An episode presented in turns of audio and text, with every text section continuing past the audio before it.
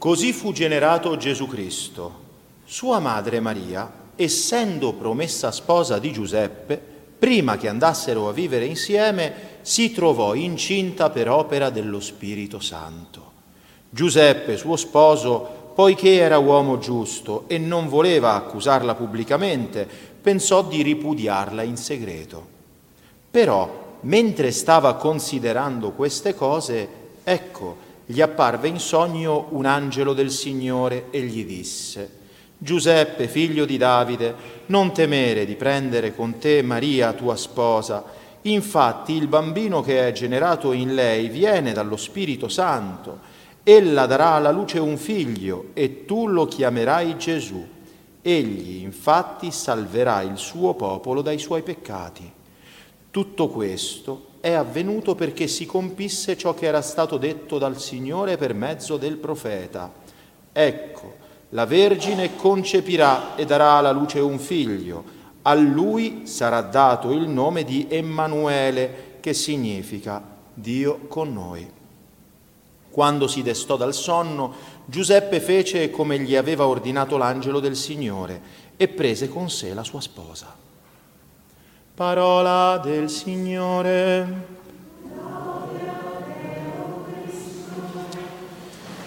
Siano lodati Gesù e Maria. Cari fratelli e sorelle, la liturgia della parola di questa domenica, della quarta domenica d'Avvento, del ciclo di letture anno A, è tutta incentrata sulla nascita del Salvatore. Abbiamo ascoltato nella prima lettura la famosissima profezia del profeta Isaia al re Acaz.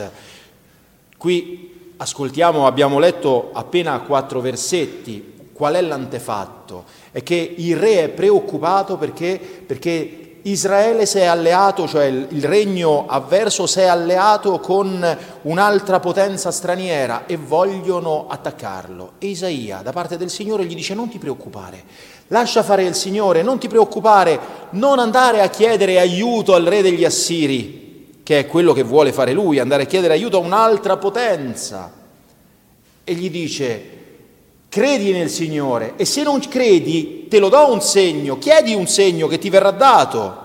E Acaz, che in cuor suo non credeva, è incredulo, dice no, non chiederò un segno dal Signore, non lo chiederò, non voglio tentare il Signore, si maschera dietro questo, non voglio tentare il Signore, ma se è il Signore stesso che gli dice chiedi un segno e ti sarà dato, allora Isaia dice basta, non vi basta di stancare gli uomini perché ora vogliate stancare anche il mio Dio? Ecco il segno, la Vergine concepirà e partorirà un figlio che chiamerà Emanuele.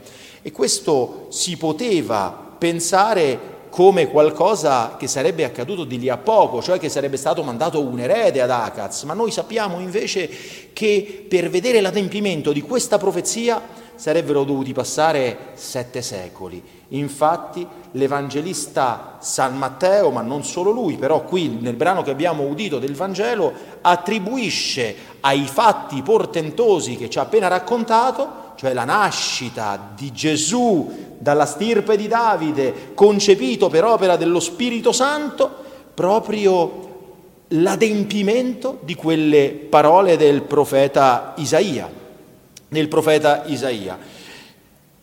E il Vangelo ci pone come contrappunto all'incredulità del re Acaz, che non crede alla parola del profeta, invece la fede gigante, grandissima di San Giuseppe, di colui che Dio si è scelto per fargli da padre putativo in questo mondo. No? Pensate che il Signore si è, si è fatto una mamma e l'ha fatta immacolata. Noi lo sappiamo, l'ha creata Lui ma voi pensate, cari fratelli e sorelle, che per mettere accanto alla donna più perfetta che Egli ha creato, per fargli da padre umano in questo mondo, Dio non abbia pensato a, a ornare San Giuseppe di ogni specie di virtù e di bellezza spirituale?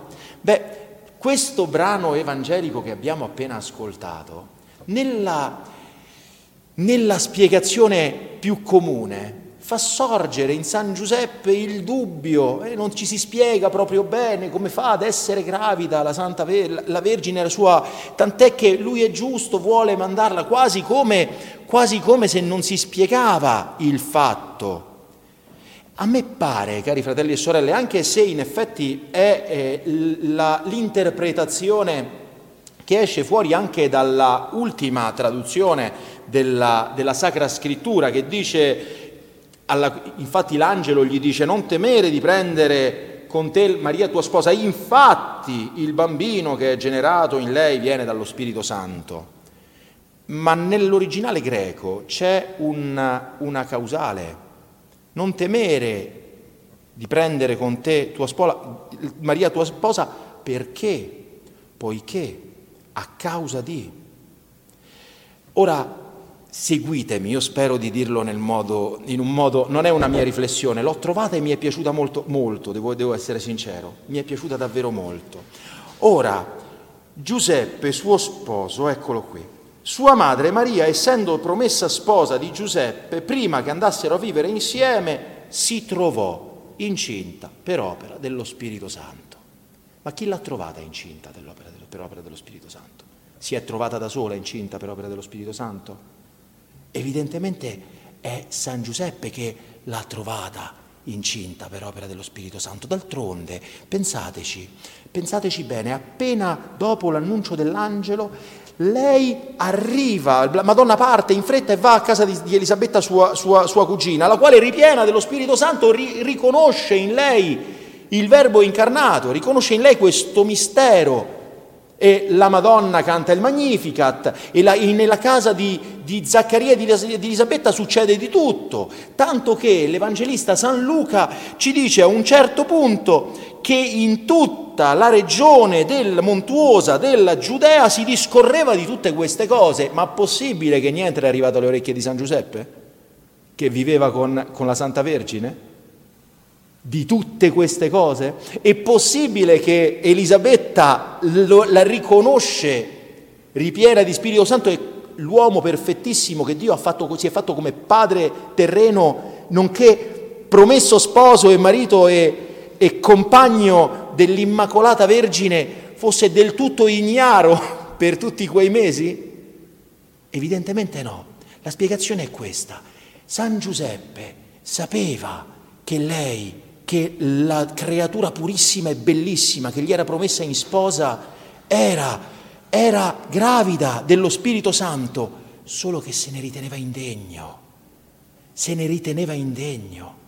Si trovò lei, la sua angoscia è proprio perché conoscendo le grandi cose avvenute nella Santa Vergine, nella sua profonda umiltà pensava che il rimanere con lei sarebbe stato come una specie di sacrilegio, perché tutti avrebbero creduto che il divin figlio del grembo di lei sarebbe stato figlio suo e non se ne sentiva degno. Nessuno gli aveva fatto pensare che poteva ritenersi, ritenersi tale. Ed è venuto un angelo dal cielo che gli dice non temere, non temere di prendere con te Maria tua sposa perché ha concepito di, lo, per lo Spirito Santo, a causa del fatto che ha concepito di Spirito Santo. Non temere, non avere paura, anzi lo rassicura e rassicurandolo gli dice due cose, cioè che lui resterà con lei, dividendo in pieno con lei l'onore e le responsabilità di avere per figlio il Verbo incarnato. E non solo, sarà proprio lui a imporre il nome al bimbo, cosa che gli darà autorità, patria potestà su quel bimbo. E proprio un angelo del cielo ci voleva per rassicurarlo nella sua profondissima umiltà. Ed ecco le disposizioni che San Giuseppe ci insegna nell'attesa del Natale, nell'attesa di ricevere anche noi questo dono del Verbo che si fa carne e che vuole venire nella sua venuta intermedia nel cuore di ciascuno di noi. Noi tutti dobbiamo accoglierlo e attenderlo e accoglierlo con le medesime disposizioni. Quali sono le, le, le, le disposizioni di San Giuseppe? La fede, la fede, l'obbedienza e l'umiltà. Queste sono le sue disposizioni. Fede, obbedienza e umiltà che si illuminano vicendevolmente e non possono stare l'una senza l'altra, perché chi è veramente umile può veramente credere alla parola di Dio. L'umiltà è condizione essenziale per credere, d'altronde credere per fede ci rende umili e ci rende obbedienti. Che cos'è d'altronde la fede se non l'obbedienza alla parola di Dio? Peraltro la fede nasce dall'ascolto, dall'udire, dice San Paolo nella lettera agli ebrei. E obbedienza da dove viene? Dal latino ob audire, a motivo dell'ascolto noi obbediamo, obbediamo alla parola di Dio, però per obbedire e per credere dobbiamo essere umili, dobbiamo essere umili. Vedete, noi parliamo delle due creature più perfette che Dio ha creato in questo mondo, San Giuseppe e la Santa Vergine, che, aggiungo un altro argomento, non possono differire di troppo tra di loro. Perché? Perché sono stati fatti per stare insieme, nella perfezione, nel modello della famiglia, nella più perfetta delle famiglie.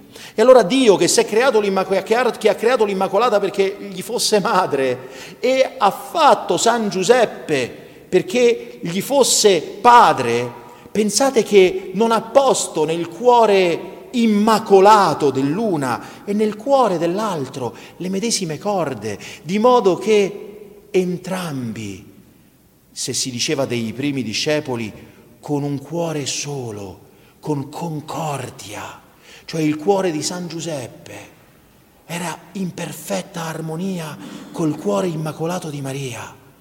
Era un'armonia celestiale, un'armonia celestiale in cui si è innestata l'armonia divina che è il Verbo incarnato, che ha suggellato questa unione con un dono dall'alto che non si è mai visto e mai più si potrà ripetere, mai più si potrà ripetere. Benedetto XVI commentando questo passo del Vangelo, diceva che San Giuseppe è modello dell'uomo giusto, infatti è giusto, il giusto, che peraltro sappiamo vive per fede, che in perfetta sintonia con la sua sposa accoglie il figlio di Dio fatto uomo e veglia sulla sua crescita umana. Per questo, continua Benedetto XVI, nei giorni che precedono il Natale, è quanto mai opportuno stabilire una sorta di colloquio spirituale con San Giuseppe, perché egli ci aiuti a vivere in pienezza questo grande mistero della fede. Il silenzio di San Giuseppe non manifesta un vuoto interiore, ma al contrario la pienezza di fede che egli porta nel cuore e che guida ogni suo pensiero ed ogni sua azione. Un silenzio grazie al quale Giuseppe all'unisono con, Maria, con Maria. Vedete quante volte all'unisono, in armonia, in concordia, in concordia, ve lo ripeto e ve lo ricordo, con il cuore immacolato, con la perfezione quasi divina al di fuori di Dio. Un silenzio grazie al quale Giuseppe all'unisono con Maria custodisce la parola di Dio con la P maiuscola, perché la parola qui è il verbo divino, è Cristo stesso, conosciuta attraverso le sacre scritture, confrontandola continuamente con gli avvenimenti della vita di Gesù, un silenzio intessuto di preghiera costante, preghiera di benedizione del Signore, di adorazione della sua santa volontà e di affidamento senza riserve alla sua provvidenza. Questo è l'esempio che siamo chiamati a seguire, soprattutto, cari fratelli e sorelle, in questi giorni che precedono il Santo Natale, questi giorni di preparazione, che devono essere per tutti noi di vera preparazione, perché a Natale arriva una grazia speciale, la grazia del Natale che arriva una volta l'anno, e io questo lo ripeto spesso, perché, perché potrebbe essere l'ultimo Natale per noi, l'ultimo. E se so che è l'ultimo Natale della mia vita, come lo voglio vivere? Lo vivrò più intensamente, nel modo più raccolto, con le disposizioni migliori, proprio per trarne il maggior frutto spirituale, quel frutto che il Signore vuole darci. Lasciamoci, fratelli e sorelle, dunque contagiare dal silenzio di San Giuseppe perché davvero ne abbiamo tanto bisogno in tutta la confusione che c'è dentro di noi e intorno a noi, in un mondo rumoroso che non favorisce il raccoglimento e l'ascolto della voce di Dio che risuona nel cuore di ciascuno di noi. Perché non lo sentiamo parlare Dio? Perché non siamo capaci a fare silenzio, non abbiamo il cuore puro, non stiamo in ascolto.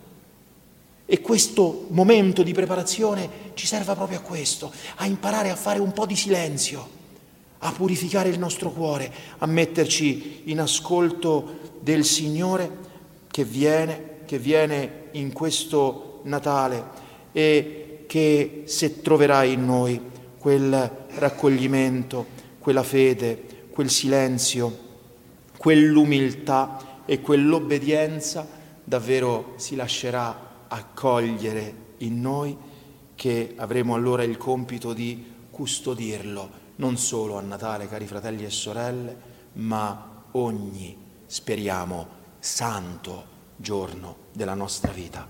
Siano lodati Gesù e Maria.